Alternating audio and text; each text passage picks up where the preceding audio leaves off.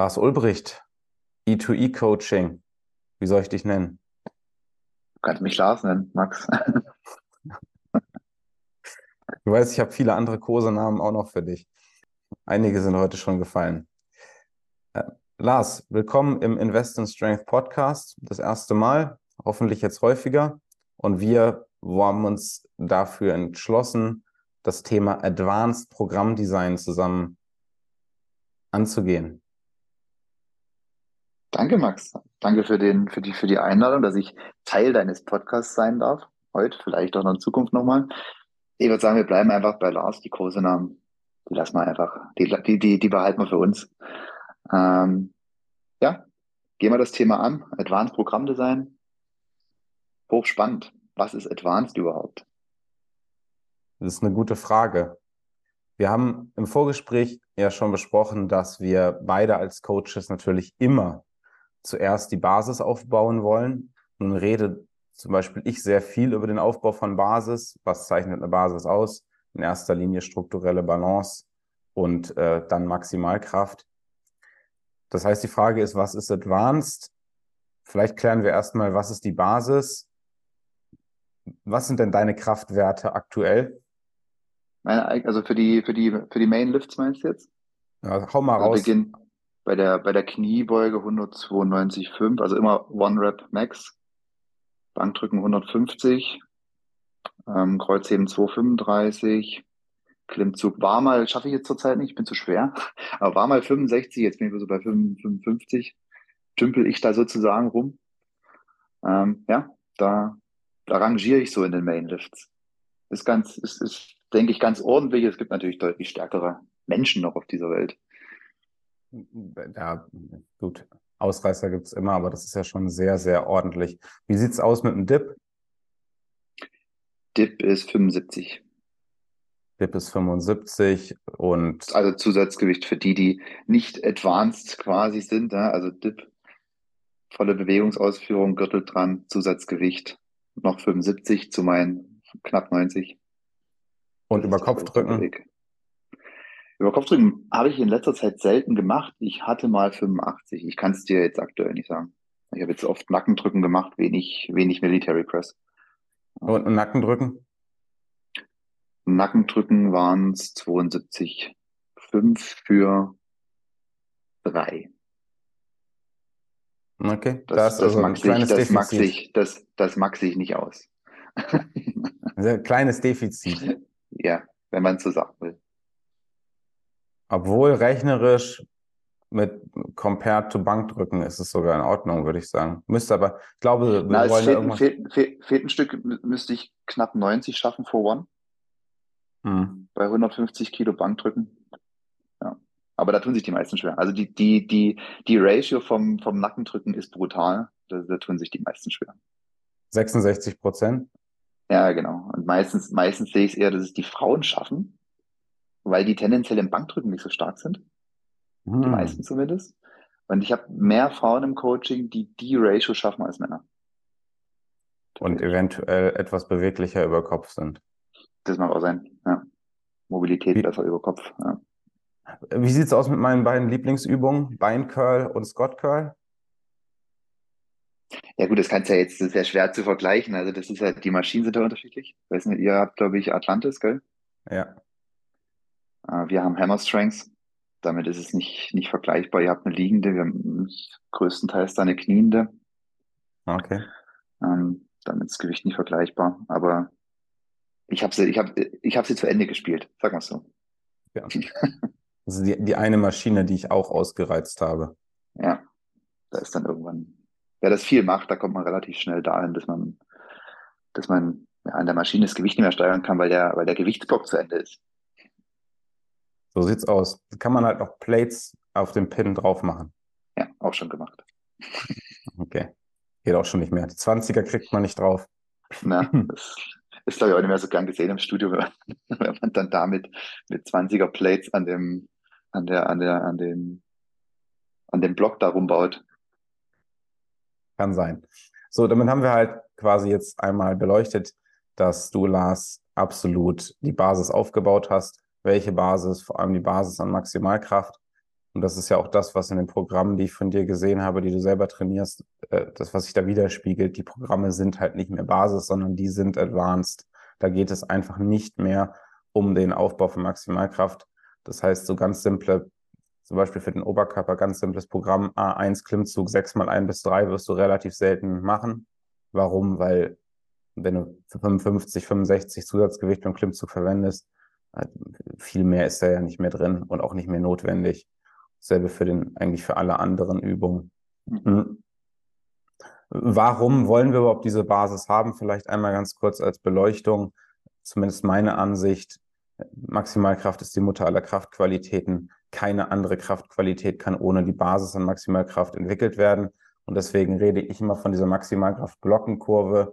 Das heißt, wir fangen an mit einem hohen Volumen, whatever bei der Kniebeuge 10 mal 10. Da geht es natürlich nicht um Maximalkraft, sondern hauptsächlich darum, die Bewegung zu lernen, äh, den Muskel erstmal so zu wach zu rütteln. Guck mal, du bist ein Muskel, dich gibt es. Das ist am Anfang gar nicht mehr unbedingt äh, klar, dass Muskulatur ab, überhaupt arbeitet. Und dann geht's langsam hoch in einer wellenförmigen Periodisierung äh, in Verbindung mit einer äh, linearen Periodisierung, ähm, die ineinander eingewoben sind, hin, dass wir Maximalkraft aufbauen. Und in der Theorie, wenn wir dann irgendwann so wie bei dir diese haben, können wir uns eigentlich entscheiden, was möchte Person X jetzt noch? Also könnten zum Beispiel dann den Explosivkraftweg gehen, über sehr viel Gewicht heben, könnten auch den Work Capacity Weg gehen, so wie CrossFit. Du hast ja eben schon gesagt, das ist etwas, was dich sehr interessiert. Ähm, das sind eigentlich so die beiden Grundrichtungen, die man gehen kann. Oder man sagt halt, okay, ich will jetzt wirklich optisch alles rausholen. Dann wäre es vielleicht eher so Richtung starker Fokus auf funktionelle Hypertrophie und Hypertrophie. Ja, definitiv. Das ist auch das, wo sich die meisten hin entwickeln. Ich habe jetzt die, die dann stärker werden und die Basis erreicht haben, ja, kann man vielleicht noch drüber sprechen, ab wann haben wir denn die Basis eigentlich erreicht? Ähm, entweder die sagen dann oftmals, ah, äh, Kraft-Dreikampf interessiert mich, die wollen halt wirklich noch stärker werden, also kompletten Fokus auf die drei Mainlifts, also mhm. Deadlift, Kniebeuge und, und das Bankdrücken. Oder die sagen, ich will einfach mehr Capacity. Und dann geht's halt irgendwie, muss man überlegen, welche Sportart, aber CrossFit ist schon eine, die sich, die sich durchaus anbietet dann dafür. Das sind ja auch einfach dann die Sportarten, in die man mal ganz gut einsteigen kann. Ne? Also klar könnte man jetzt sagen, jetzt machen wir einen Sprinter aus dir. Sven würde jetzt sagen, das geht nicht mehr, aber in der Theorie Explosivkraft aufbauen und dann, aber da kannst du ja nicht mehr einsteigen und wofür? Es gibt ja nicht wirklich dann Wettkämpfe, wo du teilnehmen kannst. Mhm. Und das Schöne ist ja beim Powerlifting, Schrägstrich Kraft-Dreikampf, CrossFit, die Einstiegshürde ist halt relativ klein. Bei High Rocks ist sie noch niedriger. Genau. Was, was, wann sagst du denn so, also deine Werte sind natürlich jetzt extrem hoch. Ich weiß nicht, ob das die Basis nicht schon früher erreicht ist. Wann sagst du jetzt, ist so der Augenblick, wo ich sage, jetzt baue ich auch mal Explosivkraft mit ein, jetzt mache ich mal ähm, mehr Capacity über Trisets oder vielleicht auch mal Giant Sets? Muss man vielleicht, also wenn jetzt jemand kommt, ja, und wir wollen die Basis erreichen, dann geht es ja erstmal darum, jede Übung überhaupt im vollen Bewegungsradius ausführen zu können. Also das ist mal die Basis der Basis, ja, überhaupt mal dahin zu kommen, eine Kniebeuge in der vollen Tiefe, nach unten, Oberschenkel bedeckt äh, die, die, die Wade und wir stehen halt gerade wieder auf und haben die Langhantel dabei auf dem Rücken. Und da rede ich noch gar nicht über Gewicht, sondern ich kann erstmal überhaupt diese Bewegung einwandfrei ausführen. Das gilt für jede Übung, ob das die Kniebeuge ist, die jetzt somit die komplexeste ist, ähm, aber auch das Bankdrücken oder ein Klimmzug. Ja, also lernen erstmal einen Klimmzug wäre dann das Thema beim Klimmzug. Und wenn wir das können, dann habe ich nicht so unbedingt einen fest, festen Punkt, wo ich sage, okay, ab jetzt bist du advanced. Das ist so dieser Punkt, was ist eigentlich advanced? Ziemlich schwierig zu definieren, finde ich. Ähm, aber bei der Kniebeuge sehe ich ganz gern, wenn jemand 1,5-faches Körpergewicht schafft. Und dann fange ich eigentlich ganz gern an, ein bisschen mehr zu spielen. Ja, was du gerade sagtest, so, so Trisets sind dann halt schon brutal. Also gerade im Unterkörperbereich kann man machen, kommt aber immer extrem auf die Person an. Es gibt manche, die vertragen das Volumen. Perfekt, kannst du machen. Die, die, die regenerieren.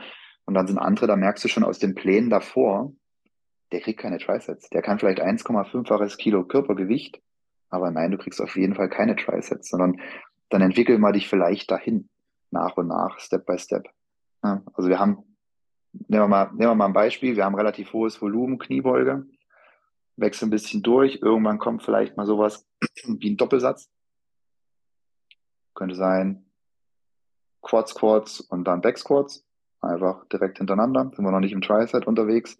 Und wenn das funktioniert, kann man über Tricep vielleicht mal nachdenken, das Volumen mal richtig nach, nach oben schrauben. Genau, das hast du jetzt ganz gut, äh, ganz gut dargestellt. Also Trisets ist natürlich, dabei, dabei springen wir ein paar Zwischenstufen. Also ja. Supersatz ist, glaube ich, das, das richtige Wort für das, was du gerade beschrieben hast. Genau, Zwei, genau, Dopp oder, Doppelsatz oder Supersatz, ja. Also quasi ohne, ohne relevanter Pause zwischen den einzelnen Übungen hintereinander die Übung durchführen. Das war jetzt gerade quasi ein Me Mechanical Advantage Drop Set. Das heißt, du machst eine komplexere Variante wie den Quad Squat, wo du weniger Gesamtmuskulatur rekrutieren kannst. Und dann nimmst du das Board weg und machst nochmal eine normale Kniebeuge, wo deutlich mehr hintere Kette drin ist. Das heißt, ja. du machst es dir dann leichter. Bei Bankdrücken wäre es quasi Schrägbankdrücken und dann Flachbankdrücken. Genau. Beim, beim Curl ist es dann vielleicht äh, Scott Curl und dann stehender Curl. Ja gibt es eigentlich für jede, jede Übung ein entsprechendes Äquivalent. Und was ich jetzt vielleicht, vielleicht ergänzen kann, was ich dann als Advanced auch ansehe, ist, Leute laufen irgendwann mal auch auf einem Plateau und wir können uns einfach nicht mehr so einfach steigern. Wir können die Bewegung, wir haben die Mobilität, die Stabilität, wir haben auch eine gewisse Grundkraft, aber ich komme einfach nicht mehr so weiter. Also das, ich wäre nicht mehr stärker ohne weiteres mit dem Plan. Und dann könnte man theoretisch, wenn man das Wort Advanced benutzen will, auch sagen, jetzt sind wir im advanceden Bereich. Und da gibt es ja mehrere Möglichkeiten. Ja, wir können, äh, Wave Loading ist ist eine schöne Geschichte, wo die Leute oftmals nochmal einen Sprung machen können, über Plateaus zu kommen. Also sprich, du hast mehrere Wellen. Für die, die es nicht kennen, gibt es unterschiedliche Möglichkeiten, aber nehmen wir mal die 3-2-1-Welle. Du beginnst als ersten Satz drei Wiederholungen, dann, dann zwei, dann eine. Das wäre quasi die erste Welle. Kommt die zweite Welle, wieder 3, 2, 1, aber alle Gewichte sind ein Stück höher als bei der Welle davor, sodass das darauf auszielt, das One Rep Max im letzten Einer nach oben zu schrauben, von Mal zu Mal. Das ist eigentlich was, erfahrungsgemäß, da kommen die Leute relativ gut hin, dass sie ihr Maximalkraft weiter steigen. Wir reden jetzt von, von einem Wave Loading mit, mit neun Sätzen, also drei Wellen. Du kannst das drei Reihen machen, ja. Also 321, 321, 321. Das wären dann die neuen Sätze, die du ansprichst. Du kannst es auch bloß mit zwei Sätzen machen. Es muss auch nicht 321 sein. Es gibt ja auch 7, 5, 3, 5, 3, 1. Also es gibt mehrere Möglichkeiten. Das hängt halt dann immer davon ab. Genau. Einzelnen Personen, wo wir uns gerade im, im, im Programm finden. Also der, der größte Unterschied zum Beispiel jetzt zwischen einem 3-2-1 und gegenüber einem 5-3-1. Beim 5-3-1 ist das Volumen höher. Das genau. Das heißt, beim 3-2-1 haben wir halt das Schöne, dass wir neurales Priming haben, aber gleichzeitig mit sehr, sehr geringem Volumen. Also bei, einem, bei, den, bei drei Wellen wären wir dann ja bei einem Gesamtvolumen von 18 Gesamtwiederholungen und bei einem 5-3-1 mal schnell im Kopf gerechnet wären wir bei 27 Gesamtwiederholungen, was schon in diesem circa maximalen Bereich einen riesen Unterschied machen kann. Vielleicht das einmal ganz kurz als ja, als Erklärung dazu. Und wenn ich das jetzt nochmal richtig rekapituliere, was du gesagt hast, quasi die Frage, wann ist man advanced? Jetzt dieses, dieser, der, der erste Punkt oder eine Option, wann du advanced bist, ist, du hast quasi schon ein ordentliches Maß an Maximalkraft, aber es ist jetzt ab diesem Zeitpunkt sehr schwer, noch weitere Maximalkraft aufzubauen. Und dann verwendest du Programme, die dir ermöglichen, dieses Maximalkraftplateau zu durchbrechen. Dann wäre eine andere Option vielleicht noch Cluster. Ähm, aber da würde ich auch gerne von dir noch hören, gibt es noch vielleicht noch so zwei, drei andere Optionen, die du regelmäßig verwendest, um so ein Maximalkraftplateau ja. zu überwinden? Ja. Cluster finde ich, also Cluster ist quasi, also aus meiner Sicht jetzt Advanced Advanced. Das würde jetzt auch nicht im ersten Schritt, würde ich jetzt niemanden Cluster geben, weil es unglaublich schwierig ist, Clustertraining vernünftig durchzuführen. Also dazu brauchst, da brauchst schon ein gutes Verständnis für die Langhantel sage ich mal. Äh, ein gutes Verständnis für, wie wähle ich mein Gewicht aus, um wirklich das Maximum aus so einem, so einem Clustertraining rauszuholen. Aber es ist, ist, ist, eine, ist eine super Variante, Clustertraining. Ähm, Wäre aber nicht die erste Variante, die ich wählen würde. Tatsächlich ist es das Thema Wave Loading, was ich oft verwende.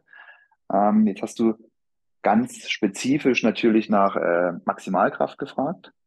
Ja. Und was für die meisten schon advanced sein wird, wenn du dir mal 10 bis 12 Sätze von irgendwas reinschreibst. Also Fokus komplett auf diese Übung.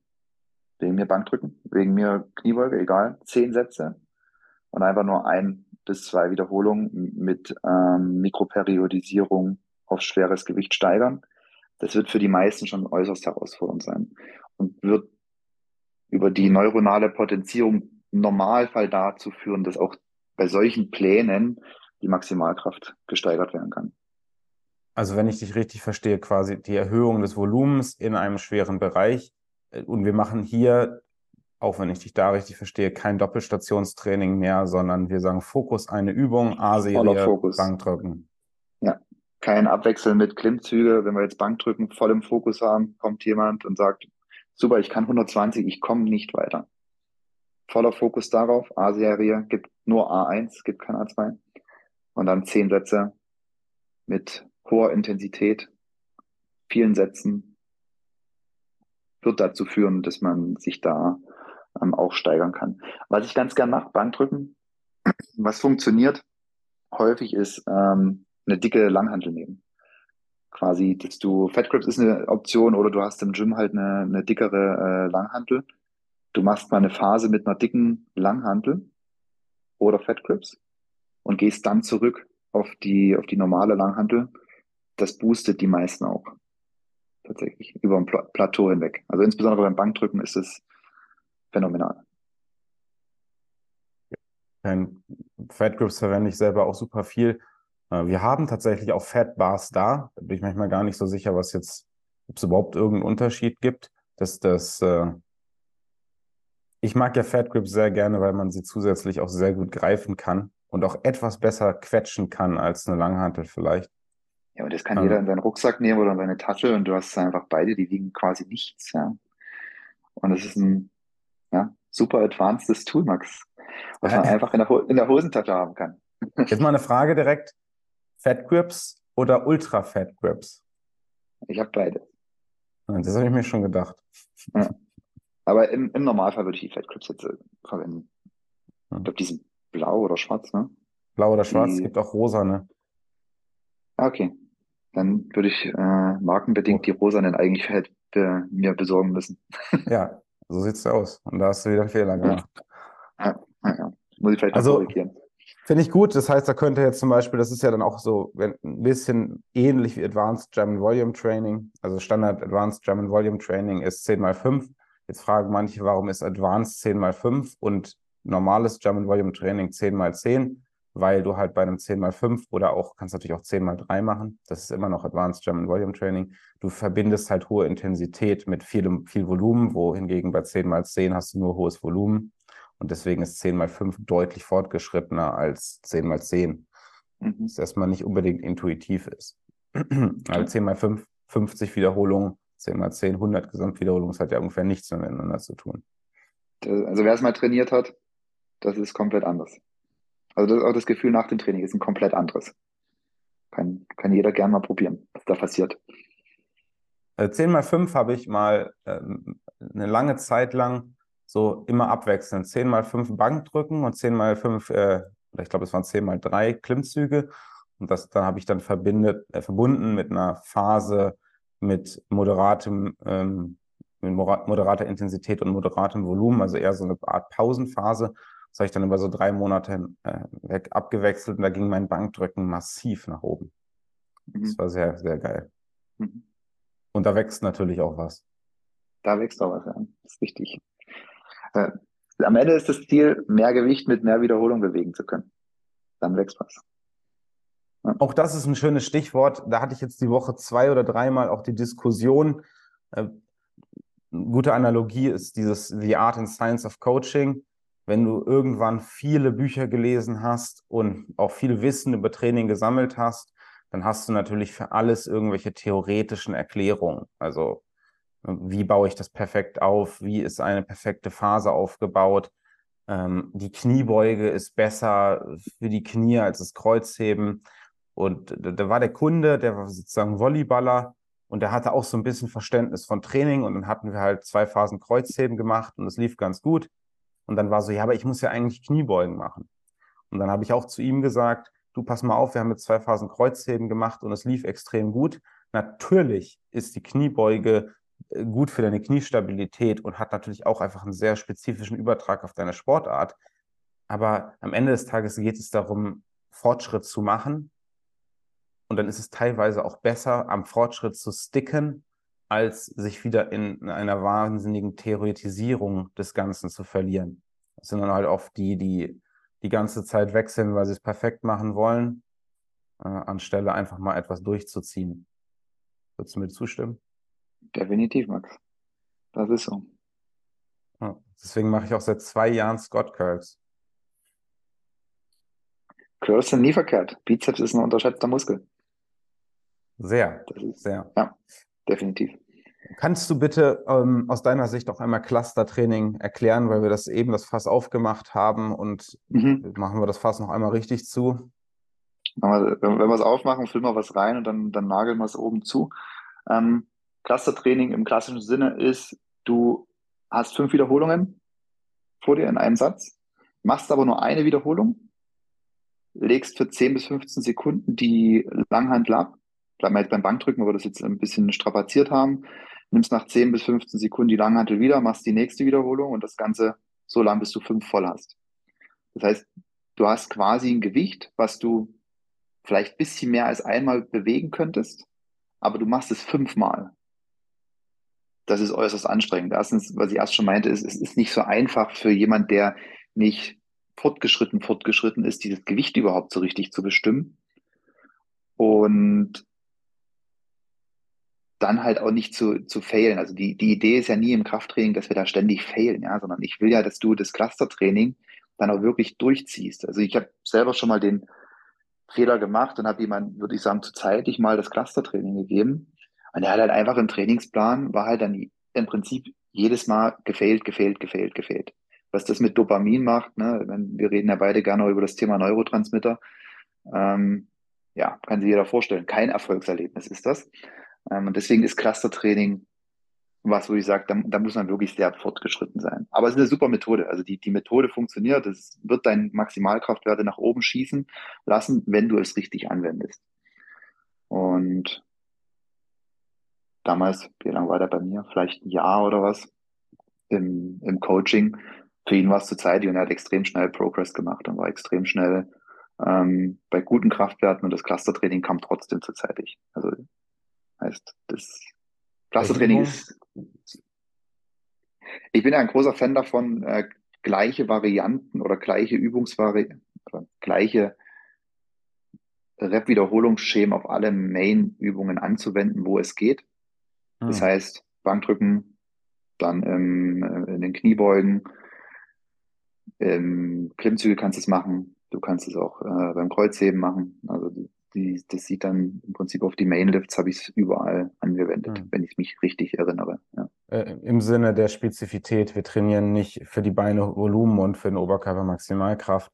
Ich, ja. ich tatsächlich sehe das natürlich genauso wie du, mache trotzdem gelegentlich äh, da Unterschiede, wenn ich weiß, jemand hat nicht das stärkste Nervensystem, dann würde ich jetzt quasi, wenn ich nehme mal an, ich mache jetzt Cluster für Kreuzheben, dann würde ich jetzt nicht bei Oberkörper im Mainlifts sechs mal sechs bis acht machen, aber vielleicht äh, etwas tendenziell etwas unneuraleres, sechs mal zwei bis vier oder sowas. Und wir nicht ganz so hohe Intensität haben, aber und auch nicht ganz ja. so wahnsinnig hohes Volumen. Äh, äh, äh, Cluster-Training ist, um das auch nochmal zu erklären, was du gerade gesagt hast, du hast dieses Gewicht, was du theoretisch für ein bis zwei Wiederholungen bewegen kannst. Das heißt, es ist sehr maximal. Das heißt, es werden extrem viele Muskelfasern rekrutiert und vor allem halt auch die Fast-Twitch-Muskelfasern.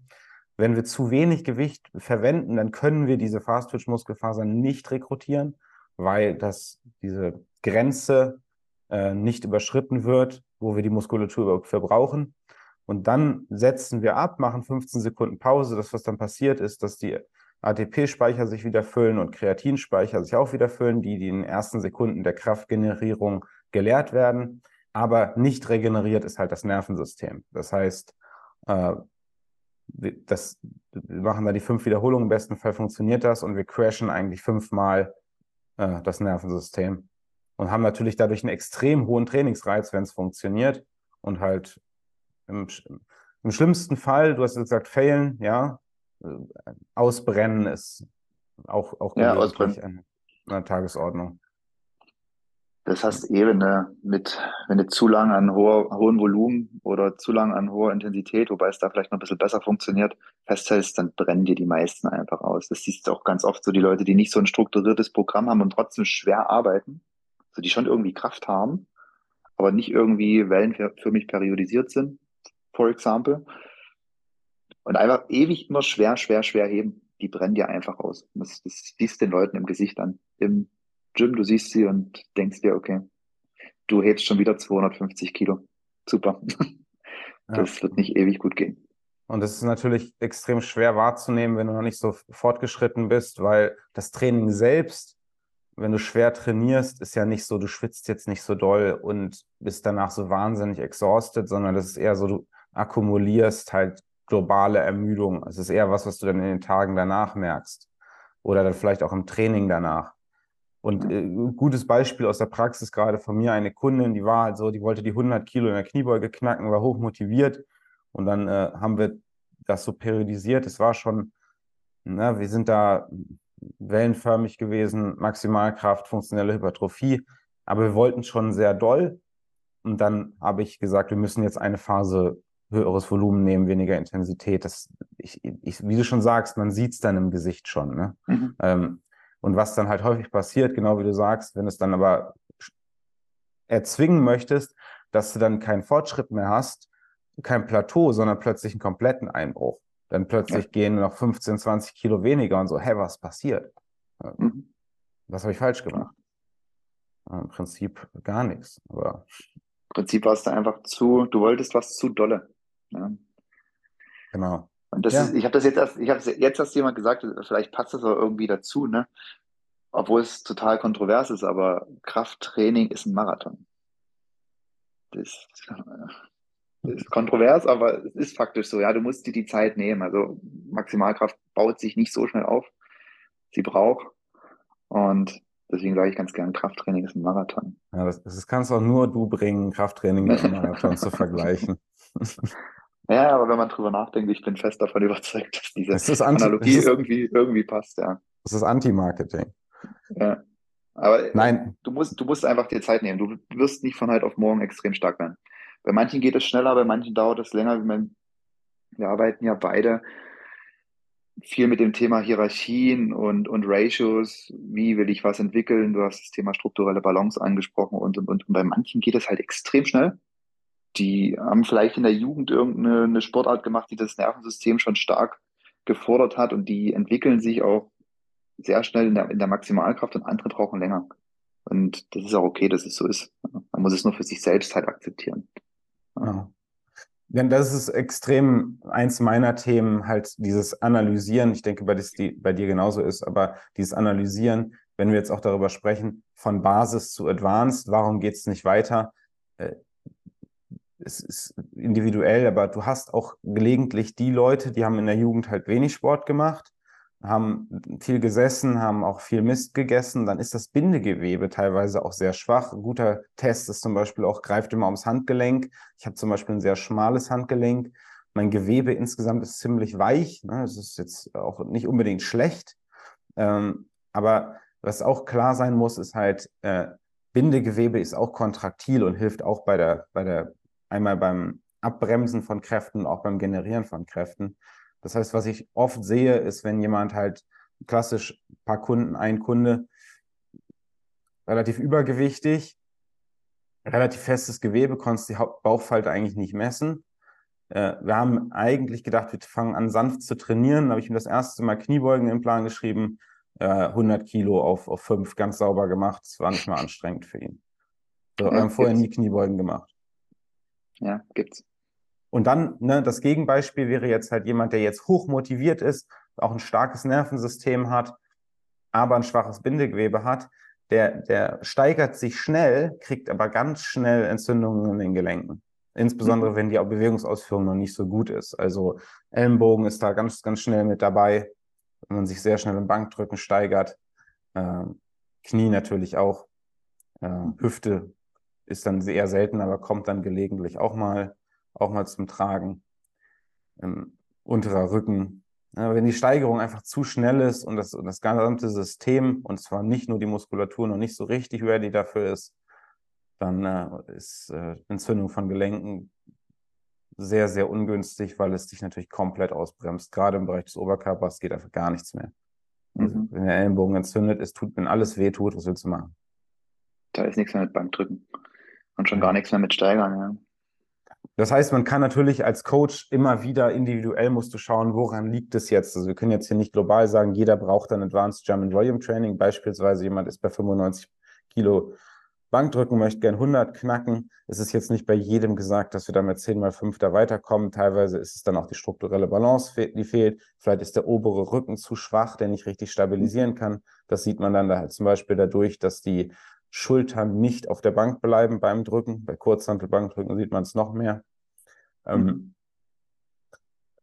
und äh, teilweise siehst du auch, dass es Sticking Points gibt beim Drücken oder bei auch bei der Kniebeuge, dass bestimmte Bewegungsabschnitte äh, weniger stark sind. Also du weißt, was ich meine. Beispielsweise mhm. du drückst beim Bankdrücken raus und dann ist es vor allem das letzte Stück oben, was äh, Probleme macht. Oder jemand kommt unten ganz beschwerlich raus und dann die letzten, die, also ab der Midrange fliegt die Hantel eigentlich. Hat Jetzt natürlich auch immer was mit Kraftkurven zu tun und Widerstandskurven. Ähm, da wollen wir jetzt nicht zu tief drauf einsteigen. Aber verwendest du auch Trainingsoptionen, um Sticking Points zu überwinden oder diese spezifisch zu targetieren? Jetzt nur mal ein, ganz kurz für dich ein Beispiel zu machen. Was ich sehr oft verwende, zum Beispiel bei Bankdrücken, ist mit WDF Bankdrücken. Also zehn Sekunden ablassen, eine Sekunde raus. Um, das ist, da geht es weniger um den Sticking Point, sondern eher direkt um die Anpassung der Kontrolle in der ganzen Bewegung. Mhm. Klar, nutze ich. Also definitiv. Das ist ja einfach das Thema, wenn man, man könnte ja sagen, das ist das Tempo. Ne? Also im, im, Trainingsplan ist es halt das Tempo, was vorgeschrieben wird. Bei Medvedev halt ist es halt die zehn Sekunden runter und dann eine Sekunde hoch. Ähm, wenn das auf, extrem auffällt, dass man irgendwo einen Sticking Point hat und interessanterweise beim Bankdrücken, wir driften irgendwie immer ins Bankdrücken halt ab, ähm, sehe ich tatsächlich oft, dass es in der Mitte ist. Also die, die, die, die Coaches kommen runter kriegen das erste Stück auch wieder rausgedrückt und dann wird es schwer. Und oben fliegt es wieder. Dann gibt es irgendwo mal so zwischendurch fünf Zentimeter, die schwer gehen und oben fliegt es wieder. Also ist der Sticking Point dann irgendwo in der Mitte. Und dann kannst du dir überlegen, wie kann ich diese, diesen schwachen Bereich halt targetieren. Also was man machen kann, ist, da bringt dir die Pause unten jetzt nicht viel. Du könntest jetzt sagen, ich mache jetzt irgendwie ein 42-10 Tempo, also vier Sekunden runter, zwei Sekunden Pause und dann wieder hoch. Was du machen kannst, ist, du gehst runter langsam und machst eine Pause in der Mitte tatsächlich. Also gehst vier Sekunden runter als Beispiel, gehst hoch bis zum halbe Bewegung ungefähr, machst da eine Sekunde, zwei Sekunden Pause und schiebst dann komplett durch nach oben. Dann kannst okay. du diesen, den Sticking Point da targetieren. Oder du machst um. das, das ist aber aus dem Kraftdreikampf, ne? Du, die legen sich ja manchmal dann so ein, so ein Pad auf die Brust, dass sie bloß bis in den Bereich kommen, wo der Sticking Point ist. Wenn es jetzt in der Mitte wäre. Das ist auch interessant, ne, weil man da jetzt erstmal aus, aus Laiensicht sagen könnte, ähm, dieses Pad macht die Sache leichter. Tatsächlich ist es jetzt nicht so. Du hast keinen Stretch Reflex mehr. Und zum mhm. anderen bei einem kürzeren Weg kannst du natürlich auch immer mehr Gewicht verwenden. Das heißt, wenn du dann das gleiche Gewicht verwendest das Ganze leicht ist, dann ist es im Endeffekt kein Trainingseffekt, ne, weil du ja. einfach unter dem relevanten Gewicht geblieben bist. Und dann ist es teilweise deutlich schwerer, eben weil du halt keinen Stretch Reflex hast. Also mhm. es ist, das ist ganz interessant, wenn du sagst, in der Mitte ist da, wo, wo meistens der Sticking Point ist. Ich sehe es beim Kniebeugen übrigens ganz genauso. Das ist aus meiner Sicht auch meistens in der Mitte, wenn der Vastus lateralis sich eigentlich einschalten müsste. Und meine Theorie dahinter ist natürlich, es gibt viele Gründe dafür, aber einer der Hauptgründe ist, dass du in der ähm, Midrange am wenigsten den Effekt von der von den äh, von den passiven Strukturen hast. Ne, also mhm. du hast ja in der Sehne den Golgi-Sehnenapparat. Das ist eine hemmende Struktur. Wenn die Spannung auf der Sehne zu stark ist und die Sehne zu schwach ist, dann setzt dieser Sehnenapparat die Kraft runter, um dieses, um die Sehne zu schützen.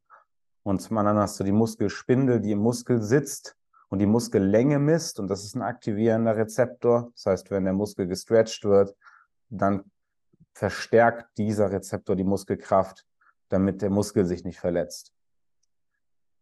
Und das hast du halt in der Midrange einfach fast gar nicht. Ne? Ähm, mhm. Warum ist es in der Short Range dann wieder besser? Also beim Lockout, nehmen wir mal an, es ist da wieder leichter.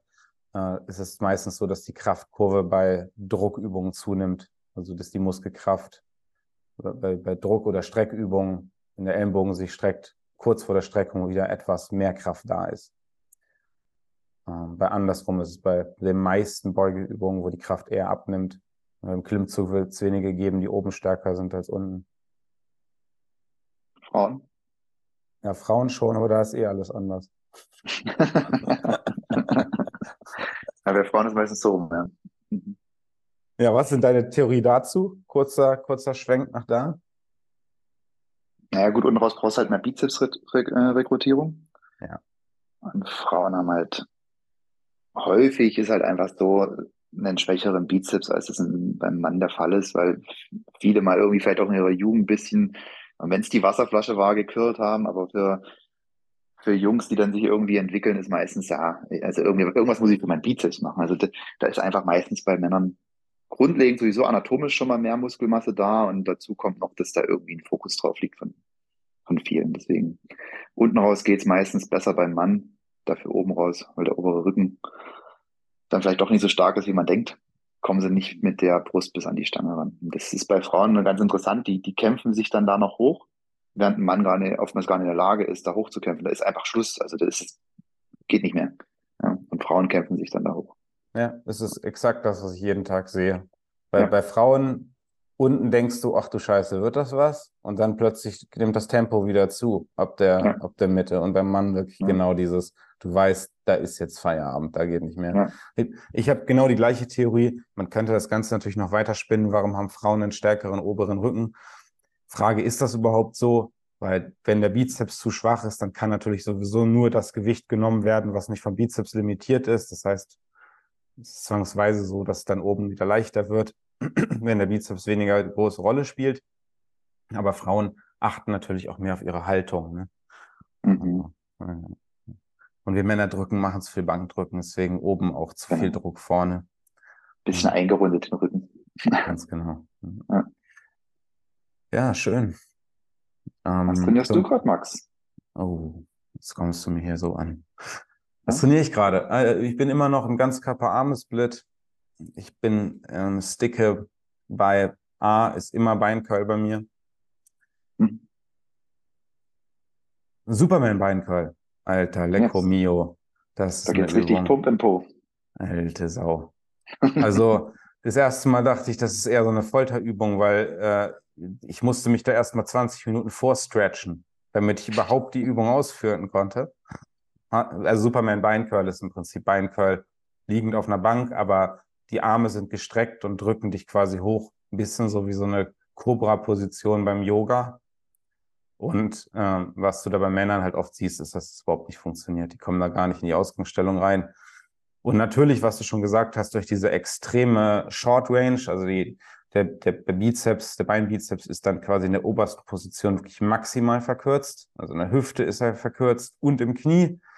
Und das sorgt natürlich für Extrempump. Das ist auch mit Abstand die schwerste Position. Äh, bei jeder Bewegung ist die absolut gesqueezte Position, gerade halt, wie gesagt, bei Beugeübungen. Und äh, Muskelkater brutal und Kraft massiv herabgesetzt. Ne? Also wie gesagt, Beincurl mhm. kann ich normalerweise so 80 Kilo bewegen. Superman Beincurl habe ich wirklich jetzt 50 Kilo und dann war aber auch Feierabend. Ja. Na, dann äh, ganz klassisch Kniebeugen, 5 mal 6 bis 8 nicht unbedingt mein Lieblingssatzwiederholungsschema.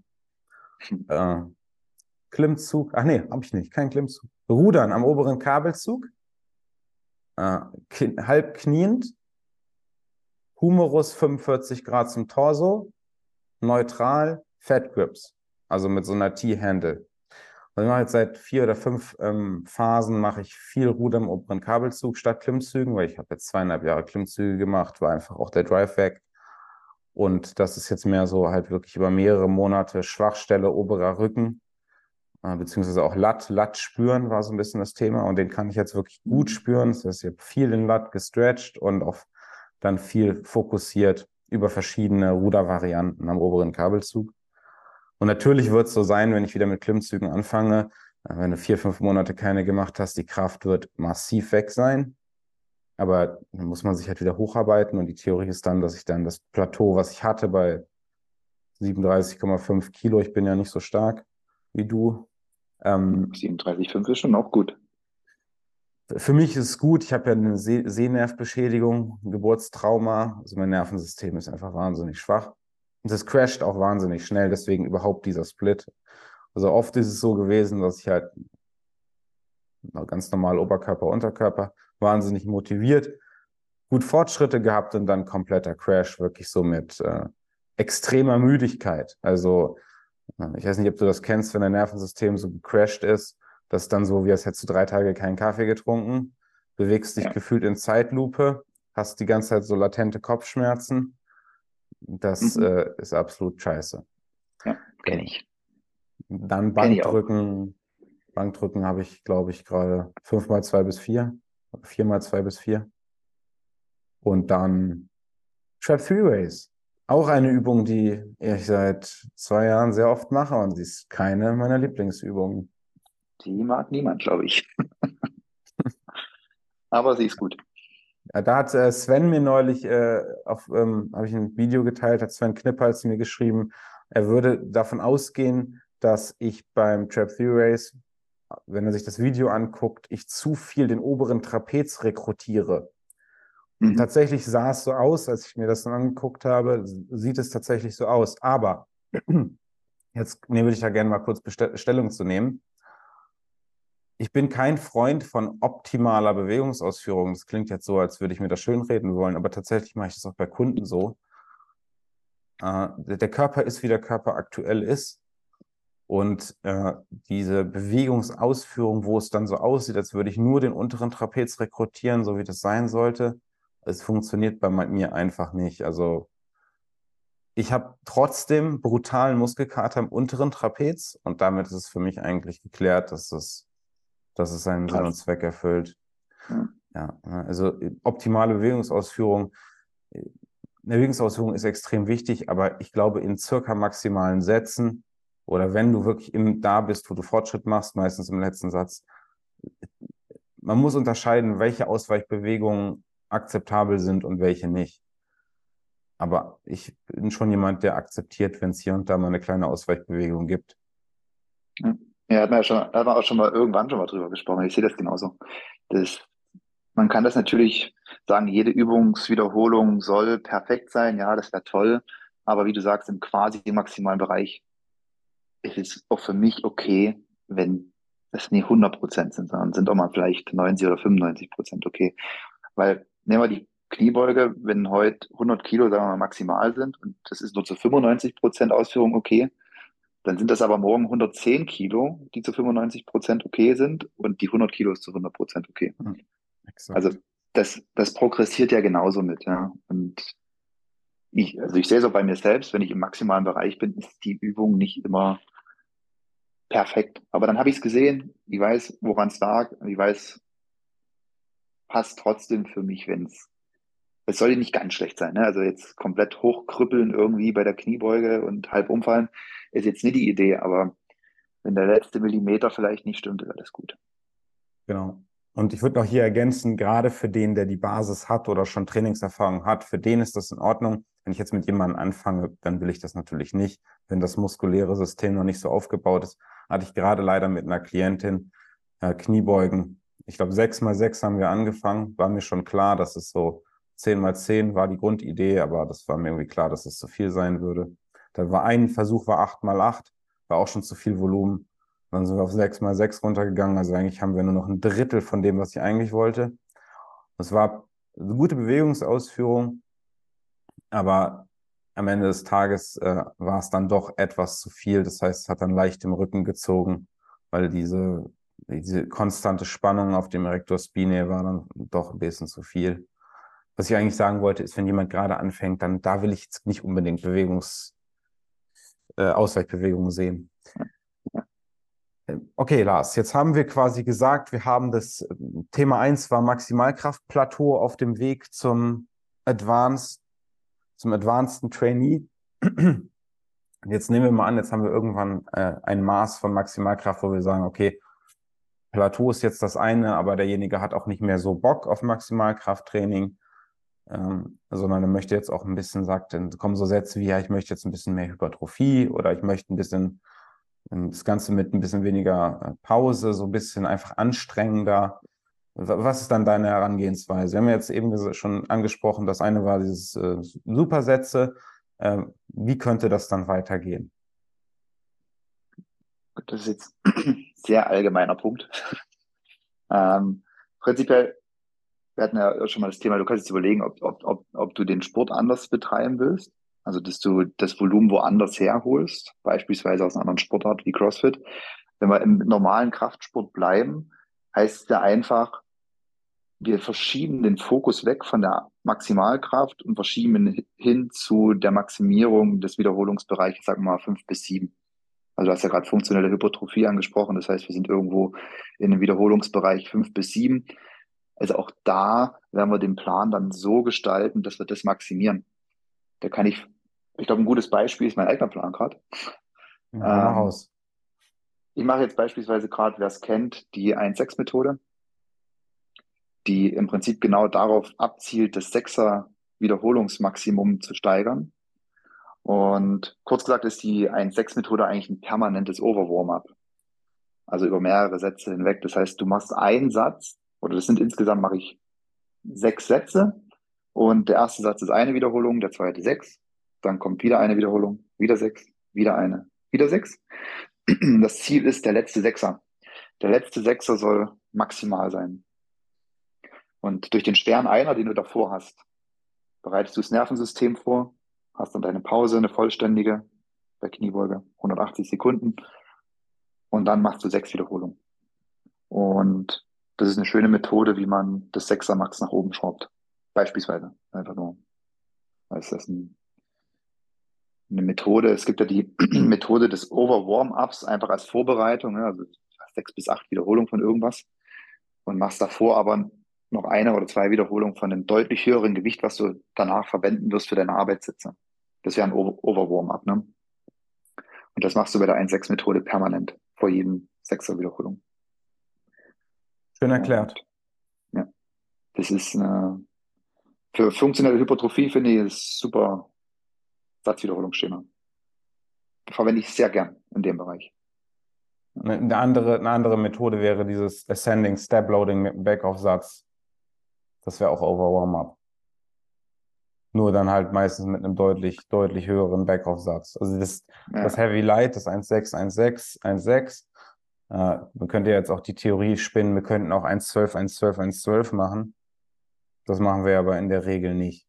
Weil ja, da geht es dann da doch zu weit auseinander. Ja, ist das Spread zu weit auseinander. Das, ich glaube nicht, dass das, erstens glaube ich nicht, dass du dich so brutal steigern können wirst, also nicht aufgrund des Einers davor, weil einfach die, die Spezifität des, des Wiederholungsbereichs ist so weit auseinander, dass das nicht, Glaube ich nicht. Also nee. Ja, nie gemacht. Hast du, ja. du, hast dann zum einen hohe Intensität und zum anderen sehr hohes Volumen, wohingegen ja. bei einem 1,6, 1,6, 1,6, also Gesamtvolumen immer noch bei 21 Gesamtwiederholungen liegt. Und wir jetzt, was wir durchaus schon machen können, ist ja sowas wie 6,6, 4,4, 2,12 oder, oder, oder 2, ja, da können, das geht auch. Mein, geht da auch. können wir ein bisschen höher gehen. Da haben wir nicht ganz so extreme äh, hohe Intensität. Das zwei, die zwei Wiederholungen sollen dann ja auch kein RM sein. Das, äh, das heißt, da ist die, das Nervensystem dann nicht ganz so, ganz so angegriffen. Ja, ja Heavy Light habe ich auch gerade sehr, sehr oft programmiert. Hm. Finde ich auch sehr, ja, sehr gut.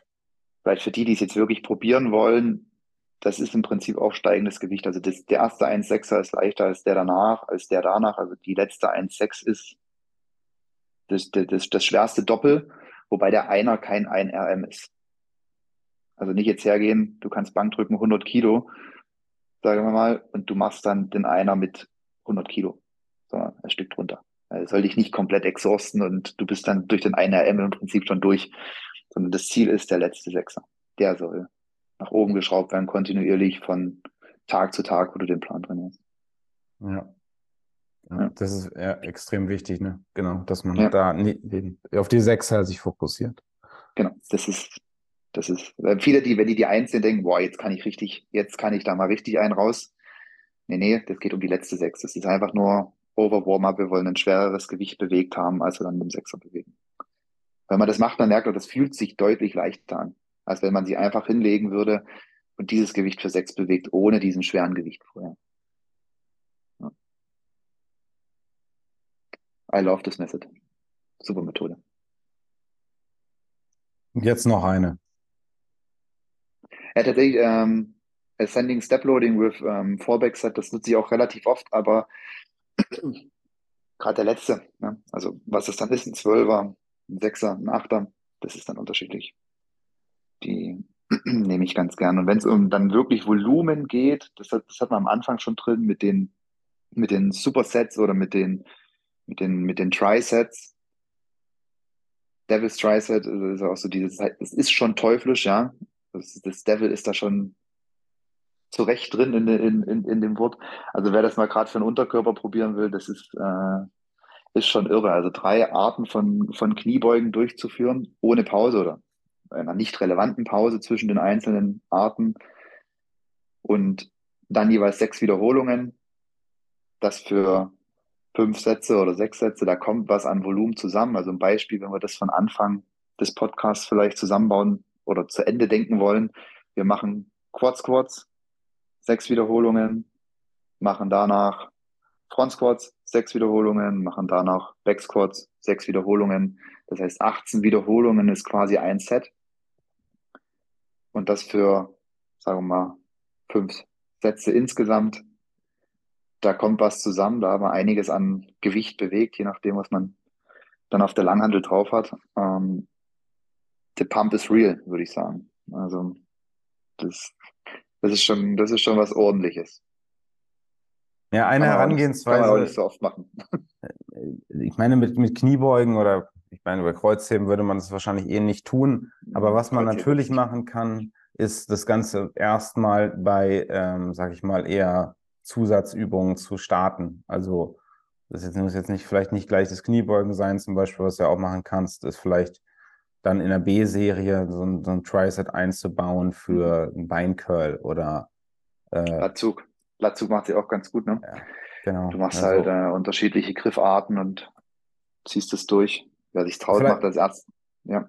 Ja, genau, so als, so als Post, Post-Fatigue äh, ähm, Backoff, also Klimmzug-Plateau, du machst trotzdem ganz normal deinen Klimmzug 5 mal 1 bis 3 und dann machst du noch ja. Latzug hinterher. Das, Gute Idee. Du hattest ja neulich auch die, die mir erzählt, dass du diesen Pre-Fatigue-Latzug gemacht hast. Ja. Äh, Habe ich jetzt auch mal eingebaut. Dann schreibt mir die Kundin, oh, mein Klimmzug ist massiv viel schwächer geworden. In der Phase. Wie gesagt, ja, du hast ja auch schon vier Sätze Latzug gemacht. ja. Kommt, kommt, kommt immer auf den Fokus an. Ja, Vorermüdung ist ein Thema. Also insbesondere das Thema, was heißt Vorermüdung? Ich würde eher Aktivierung nennen. Voraktivierung. Ja. Insbesondere wenn halt der Muskel irgendwie doch träge geworden ist oder irgendwie in der Ansteuerung schwierig ist. Das, Ist ja die Frage, ne? Das, ist, das, ist das advanced? Das ist die Frage vom Anfang.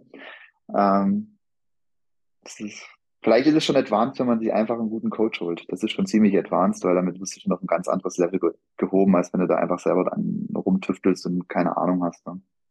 Also ich kann dir mal sagen, was bei mir advanced ist, wenn ich jemanden dann advanced programme gerade ein Kunde hat, kam zu mir, konnte schon 60 Kilo Klimmzug und dann das erste, was ich dann halt mache, ist, genau wie du, du sagst dann, du maximierst dann den Wiederholungsbereich fünf bis sieben. Beim Klimmzug ist es ja dann selbstverständlich nicht fünf bis sieben, sondern dann mache ich halt sowas wie zwei bis vier. Also dann ist das Wiederholungsschema vielleicht sechs mal zwei bis vier oder vielleicht auch gelegentlich mal drei bis fünf und äh, Pausenzeiten einfach runter. Also da ist dann, dann nicht zwangsweise immer gleich ein Supersatz, ähm, Klimmzug, Lattzug, sondern wir bleiben bei Klimmzug im Wechsel mit Bankdrücken, vielleicht dann auch Kurzhand, Bankdrücken, höheres Volumen, aber die Pausenzeiten gehen vielleicht runter auf 100 Sekunden oder 90 Sekunden.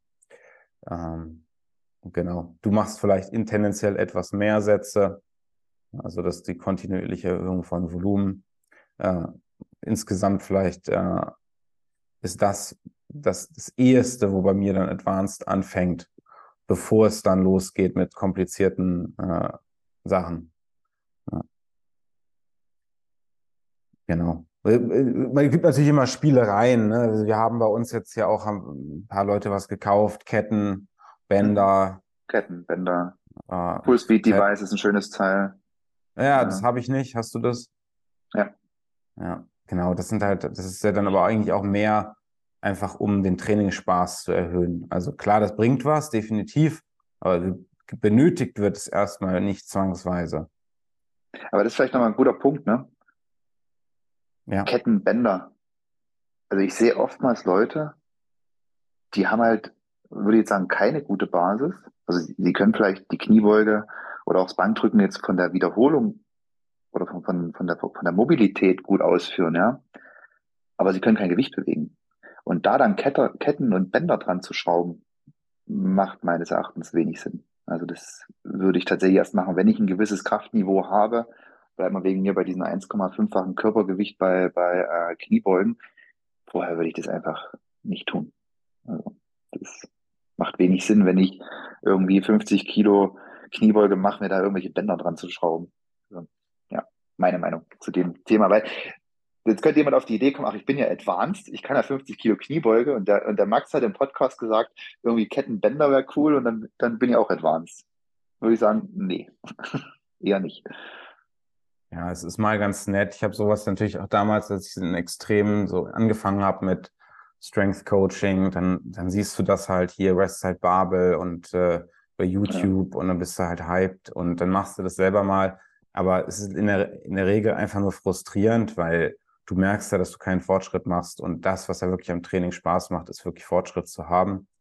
Und dann macht es meiner Sicht, insbesondere für Leute, die halt auch äh, leistungsfähiger werden wollen, ähm, lieber ist das Programm so in Anführungsstrichen stumpf und macht Fortschritt, mhm. weil du gehst ja in der Regel nicht zum Training aus Spaß. Ne? Natürlich gibt es dir irgendwas, aber eigentlich ist es keine Spaßveranstaltung.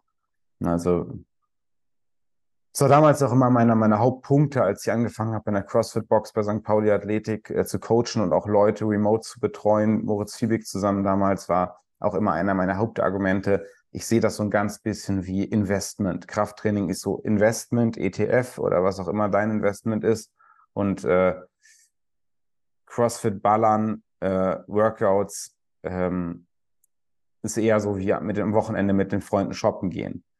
Heute sehe ich das ein bisschen anders. Für einen Crossfitter selbst ist tatsächlich das Workout die eigentliche Sportart und der Augenblick, wo er tatsächlich spezifisch Kondition und äh, Technik trainieren kann in der sportlichen Situation. Also so wie wenn der Sprinter sprinten geht, da trainiert er seinen Sport. Beim CrossFit ist es halt so, weil CrossFit ein bisschen aussieht wie Krafttraining, wird CrossFit mit Krafttraining verwechselt. Das eigentliche Workout ist der Sport. Das Krafttraining ist wieder was anderes. Natürlich gibt es dann noch solche Sachen wie Techniktraining.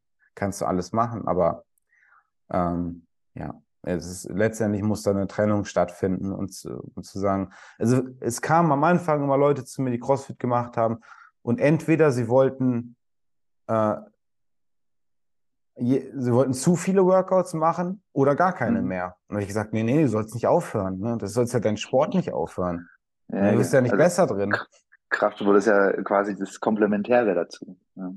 Aber das wäre mal eine schöne Folge. Was muss man eigentlich können, um CrossFit zu machen?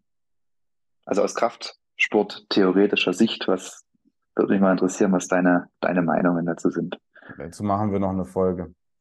Es passt ja nicht mehr rein, ich weiß, aber. Du hast ja, gleich keine Zeit mehr. Du bist ja, du bist ja Geschäftsmann, musst gleich noch Verträge schließen. Richtig. Ja, genau. Also, CrossFit ganz, ganz simpel runtergebrochen, würde ich sagen, wenn du CrossFit gut sein willst, brauchst du schon ein extrem hohes Level an Maximalkraft, weil, wie du schon sagst, äh, der Aufbau von Maximalkraft dauert sehr lange Und äh, ohne die, die relevante Maß an Maximalkraft wird das auch nichts. Also du wirst dann vielleicht so irgendwann mal so ein bisschen gut, aber nie wirklich. Und die Leute, die ich jetzt kennengelernt habe, die waren entweder sie machen das schon seit zehn Jahren und hatten einfach die Zeit, oder sie waren einfach schon sehr stark, weil sie irgendwas anderes gemacht haben vorher. Also bei Noel zum Beispiel weiß ich ziemlich genau, der hat schon mit 17, 18 schon so seine 180 gebeugt. Dann muss er das nicht mehr trainieren. Na, das kann er halt einfach. Also ist ja. er da. Ja. Und dann kann er halt alles, was sonst noch relevant ist, äh, kann er dann trainieren. Wohingegen jemand, der kommt und keine Maximalkraft hat und eher so ein Ausdauertyp ist, der wird dann in Ausdauer-Events ganz gut sein. Und CrossFit entwickelt sich ja auch immer mehr in Richtung mehr Ausdauersport. Also die, es ist bei den Games hat es dann sowas wie Radfahren und sowas dabei. Und tatsächlich äh, es entwickelt sich immer mehr dahin, dass du nicht mehr dieses extrem hohe Maß an Maximalkraft brauchst. Ich denke auch, weil die gemerkt haben, dass die Einstiegshürde für CrossFit, um ein relevant mitzumachen, doch relativ groß ist. Also deswegen ist ja High Rocks auch so erfolgreich, weil jeder High Rocks machen kann. Du hast wenig Überkopf-Movements, du hast wenig komplexe Bewegungen, eigentlich gar nichts. Äh, streng genommen ist nichts mal, äh, nicht mal irgendeine Bewegung dafür von besonders technisch komplex das ist alles konzentrisch dominant. Das und, und, und CrossFit war halt eine lange Zeit lang, denke ich, sehr, sehr, sehr schwer, da reinzukommen. Mhm. Lars, das hat mich sehr gefreut. Es war eine äh, wunderbare Nörderei über das Thema Programmdesign. Äh, teilweise haben wir jetzt viel abgerissen. Wir machen weiter. Das nächste Mal werden wir spezifischer auf ein bestimmtes Thema einsteigen und zwar auf das Thema Ketten. Nein, keine Ahnung. oder Bänder oder Fullspeed-Device. Ja, Terabänder. Der Einbau ja. ins Krafttraining. Nein, es gibt, also ich, ich liebe das Thema Programmdesign. Ich finde, mich begeistert es auch immer, wenn ich im Gym die Powerlifter sehe, die machen ja wieder ganz andere Sachen. Zum Beispiel mhm. machen die Powerlifter alle, ich weiß gar nicht, wie es heißt, diese Bankdrückvariante, wo die Knie, die Beine komplett gestreckt sind, also die Fersen auch in der Luft ja, sind. Wenn ich das nicht wüsste, wie das heißt, das ist die Larsen Press. Ja, aber ich sage Schwachsinn. Was sagst du? Ich sage auch Schwachsinn. Ich kann mir nicht vorstellen, wie, wie, wie das sinnvoll sein kann, weil die Kraft kommt doch auch durch die Beine. Das heißt, ja. du kannst da doch gar keine richtig relevanten Gewichte bewegen. Und deswegen glaube ich auch nicht wirklich, dass es wirklich Progress erzeugt, sondern nur den Anschein macht, Progress zu erzeugen. Das ist irgendwie Accessory Work, was wir ganz toll finden. Und ich sage auch, braucht brauch die Welt nicht. Okay. Lars. Also wer, wer dich finden will, Lars Ulbricht bei Instagram, E2E, also E2E unterstrich Coaching unterstrich Lars. Es ist der Mann mit dem blauen Haken. Der Mann wird ange kannst du finden in der Nähe von Nürnberg. Ich glaube, es ist Fürth. Ja, genau. Ich wohne Fürth. in Fürth, aber das ist ja quasi neben Nürnberg. Und äh, ich kann wirklich aus erster Hand sagen, wenn du wirklich stark werden willst, dann gibt es eigentlich in Süddeutschland keine andere Option als Lars Ulbricht. Danke für die Blumen. Alles andere bin dann ich. für Norddeutschland. Lars, danke, dass du Max, hier warst. Max, hat mich gefreut. Lieben Dank. Bis bald. Bye, bye. Ciao.